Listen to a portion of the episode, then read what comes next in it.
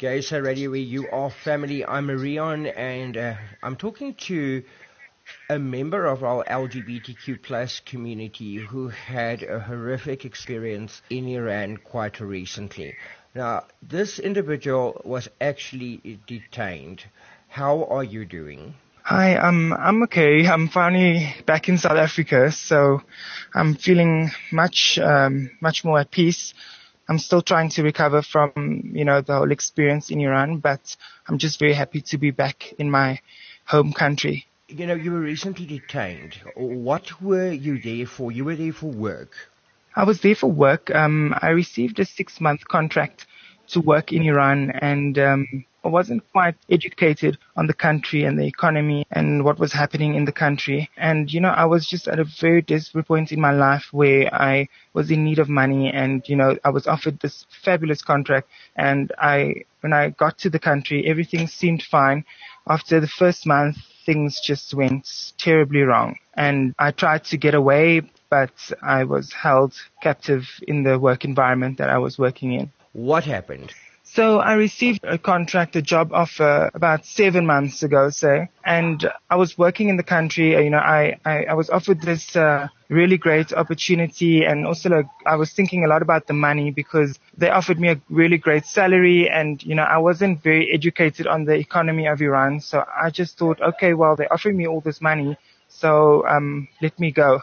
And that was actually my biggest mistake because I should have done actually research about um, Iran before going to the country. I, I, arrived there. The first month was sort of okay, and then after the first month, um, that's when all hell broke loose and things just got really, really crazy. And the guy that hired me refused to release me from Iran because he had contracted me for six months, and because I already I started to notice that things was not going very well, and I wanted to leave. He kept me hostage in the country, um, refusing me to to leave.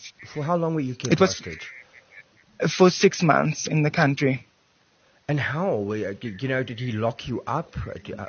Well, he didn't lock me up. He just refused to release me because when you work in Iran for somebody that's uh, um, that's hiring you from Iran, they basically put you under a a visa that doesn't allow you to to leave the country unless the the employer uh, signs an exit visa to release you. So you're basically by the hands of your employer and you cannot do anything unless that person wants to uh, release you. So it's all up to them. We so they play quite a lot of mind games with you there and that's what kind of, you know, puts you in a lot of fear. Were you ever in trouble for being an LGBTQ plus person? No, I haven't been, but uh, when I was in Iran, obviously I started to understand that homosexuality was an absolute no-no in the country and that it was forbidden to be gay and that if anyone was caught being gay that they would be locked up or receive some severe punishment um, with whips and chains and getting beaten up by the police. It's quite horrific. Um, and that obviously put a lot of fear in me. So, um, living in Iran for six months, I was basically, um, in hell. It was hell for me, um, living there. Were you allowed to go anywhere? Uh, I was allowed to go completely restricted. I could still go out into the city and do my shopping and you know, if I needed to get uh, need to get some food uh, for me, but I was living in fear and walking around in the in the in the in the country. I was having to cover up myself constantly. I wore a lot of like hoodies, um, covering my face and, you know, covering my body because um, I'm so used to, you know, being a South African Cape Townian guy. I walk around with uh, shorts and a vest and flip flops and I can just rock the day with that. But in Iran, it's an absolute no-no. Now here you are, work contract stuck. You can't get out of the country. You are fearing to be yourself. What was your worst fear while being there at the time? My worst fear was meeting somebody in Iran and then um, them deceiving me, taking me to their, doing some creepy, uh, you know, malicious things to me, um, maybe holding me hostage or trying to kill me in the in their home, because that's uh, that's what they do. Um, they will lie just to find a gay person and pretend, you know, to be gay, and then when they get you, they that's when they they they do the most horrific things to gay people. They they beat them up, and it's just really scary. So I I was actually quite dry, I must say, for six months. I was very scared to meet guys because obviously I'm I'm a human being, and I was in Iran, and you know there are gay people there, but they are so discreet, and you don't know who you can trust also because a lot of people are set up by the police to find gay people, catch them, and and inflict harm on them and lock them up and put them away in prison or even stone them to death in most cases. The person that employed you, did they know that you were an LGBTQ plus person? My boss did know, yes. But like I said, you know, I, I, was very ignorant and I wasn't educated enough on the country and I shouldn't have actually gone there. But I was in the country and he knew, yes, that I was gay. He could obviously see I don't hide the fact that, you know, I am who I am. If you can spot that I'm gay, then so be it. So he obviously knew that I was gay and he used that as an advantage to him to instill fear in me, you know, so that he can keep me um, on my knees, basically. So he basically blackmailed you and said to you, if you do anything, I'm going to tell authorities you go. Yeah, he did a lot of those, yeah a lot. Even his wife, which was on the circus, well, the premises that I was working, he, um, he had his wife working with him. She also knew that I was gay. A little bitch fight with her. She ran to the police and she said, um, oh, this guy is gay. But luckily the police, they don't respect women because uh, men are kind of the superior in Iran. So women have not much rights. So the police, luckily, they didn't take note of what she said, and I was just like trying to run away from that. What was the conditions like that you were staying in? Was it at least decent conditions? You weren't kept in filth? The conditions wasn't that great.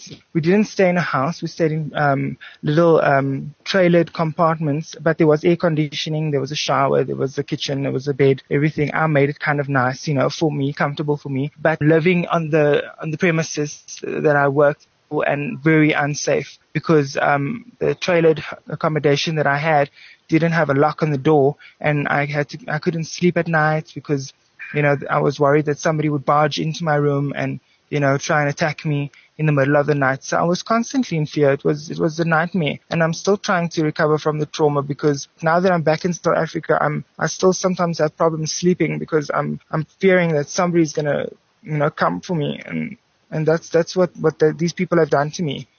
During the time that you were held against your will, exactly what happened? When I realized that things was getting really really hectic and that um, I wasn't able to continue working in this place, I packed my bags and I wanted to leave. And then I didn't have any knowledge that you know I, I can't just leave the country with, without my, my employer giving me an exit visa. And he knew that I needed that to leave Iran, and that's when he refused to release me and he kept me hostage in, in my work environment, refusing me to leave. He told me that if I don't pay him all the money back for the flight ticket that he bought to bring me to uh, Iran and also the visa cost money the, uh, for the work permits and all that. If I don't pay him back, then he will, you know, abandon me in Iran. Then of course when that visa expires and you're abandoned, you're fucked. You can't go anywhere. And even if the visa expires and even if he hasn't signed the release visa, I'm still not entitled to leave the country. It was a really, really shitty situation. Really bad. You weren't ever abused uh, physically? Yes, I was. I was abused quite a lot. I went through a lot of physical abuse and verbal abuse. Um, the worst was the physical abuse. During showtime, um, I was working with a lot of Arab people, um, and these people um, were very aggressive. They behaved like animals. I, am not ashamed to say it. They they were really like animals. Um, and the, what they, they did was because I was during my working um, hours, I needed assistance from some of the Arab guys. And when they were fooling around, some of them were even drinking alcohol on duty, and it was just really really bad. And they put my life at risk, you know, while working. So I would come down after after my work, and I would obviously be very upset and one day I was just so upset that I was screaming off the top of my lungs, you know, like just swearing, going crazy. And these guys saw me going on and they came up to me and strangled me and slapped me around and beat me down to the ground and kicked me around. It was horrible. It was like a nightmare. Like it just, sometimes I still can't believe that it happened to me. How did you eventually get away? How did you get out? Eventually, when all this ended, um, I tried to, you know, obviously pretend and kind of make peace with my boss. I had to fake it till I make it basically. So I lied my way out. I pretended to be like, you know, all sorry and humble, which I was actually wishing that my boss could just rot in hell right in front of me. Cause I, I just, you know, he was just pure evil and bad news and his intentions were really, really bad. So, um, I just had to play the game and I won. Um, he said no, he will make sure that my, he will sign my exit visa at the end of the contract, provided that I complete the work. So when the six months was done, um, he had to go to the police and uh, start the process for an exit visa, which takes about 15 days. So I waited uh, 15 days, and after that, um, he ran away from the circus, and it was very difficult to get hold of him because he had my passport in in his possession, and, he still owed me money from two months of working. So it was a lot of money that I had to just walk away from, but he gave me my to the to the workplace that I was at through another employer um, that's working for him, and he gave me my passport, and I was just happy to have my passport with with my exit visa to leave the country. I didn't care about anything else. I had to walk away from over 2,000 American dollars. So I lost a lot and I had to come back to South Africa with, with my own money. And I, I basically lost a hell of a lot. So I'm trying to regain myself again. How long ago did this happen? This happened about a month ago. Yeah, exactly a month ago. So it's all still very fresh. It's very, very fresh, very fresh. I'm still trying to recover from everything. It's not easy, really, um, to think that I made it this far and I could have been dead. Really, I could have been dead. And I thank God every day that, you know, I, I've made it out of that, out of that place because it was, it was a nightmare. It was just pure hell.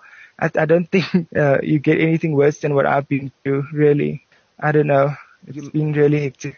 You mentioned you still get nightmares. Otherwise, emotionally and mentally, how are you coping?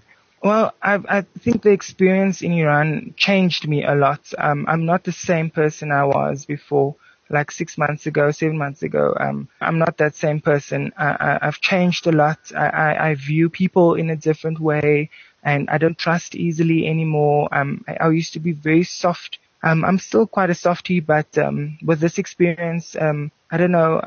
I've become very, very different, and yeah, I, I'm I'm glad I went through most of that because I think I needed this change to happen within me because I'm not the same that I person that I was seven months ago. If you can give anybody advice out there who might be in a similar situation or heading towards a similar situation, what would you say? Well, I would say if anyone gets offered an opportunity, you know, to go overseas, I know for South Africans, it's very exciting for us to get an opportunity to go abroad. I've had the opportunity to work in the Middle East, in Asia, Europe, the United States. I've been to many, many countries and it's been a really amazing experience. But I would say that, you know, don't just jump for an opportunity. Do your research. You know your shit. Don't just you know, take anything. I know it seems very exciting at the spur of the moment, but they should be very careful. And also I know, um, like I've also recently experienced with another gay friend of mine from South Africa. He was chatting online with some guy from uh, Turkey, which is also an Islamic country. Um, and this guy offered him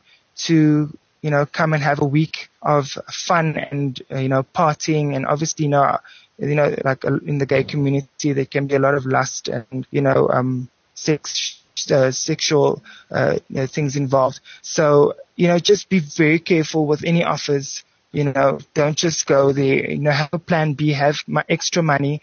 Make sure that if you are in the shit, that you can pay your way out of the situation. So that's also something that I've learned, you know, within my career. GaySA Radio with your family. I'm Rian, and uh, there we heard it. You know, don't just rush into situations, and uh, you can be held hostage in a work contract depending on what country you are. So think carefully before you are doing it.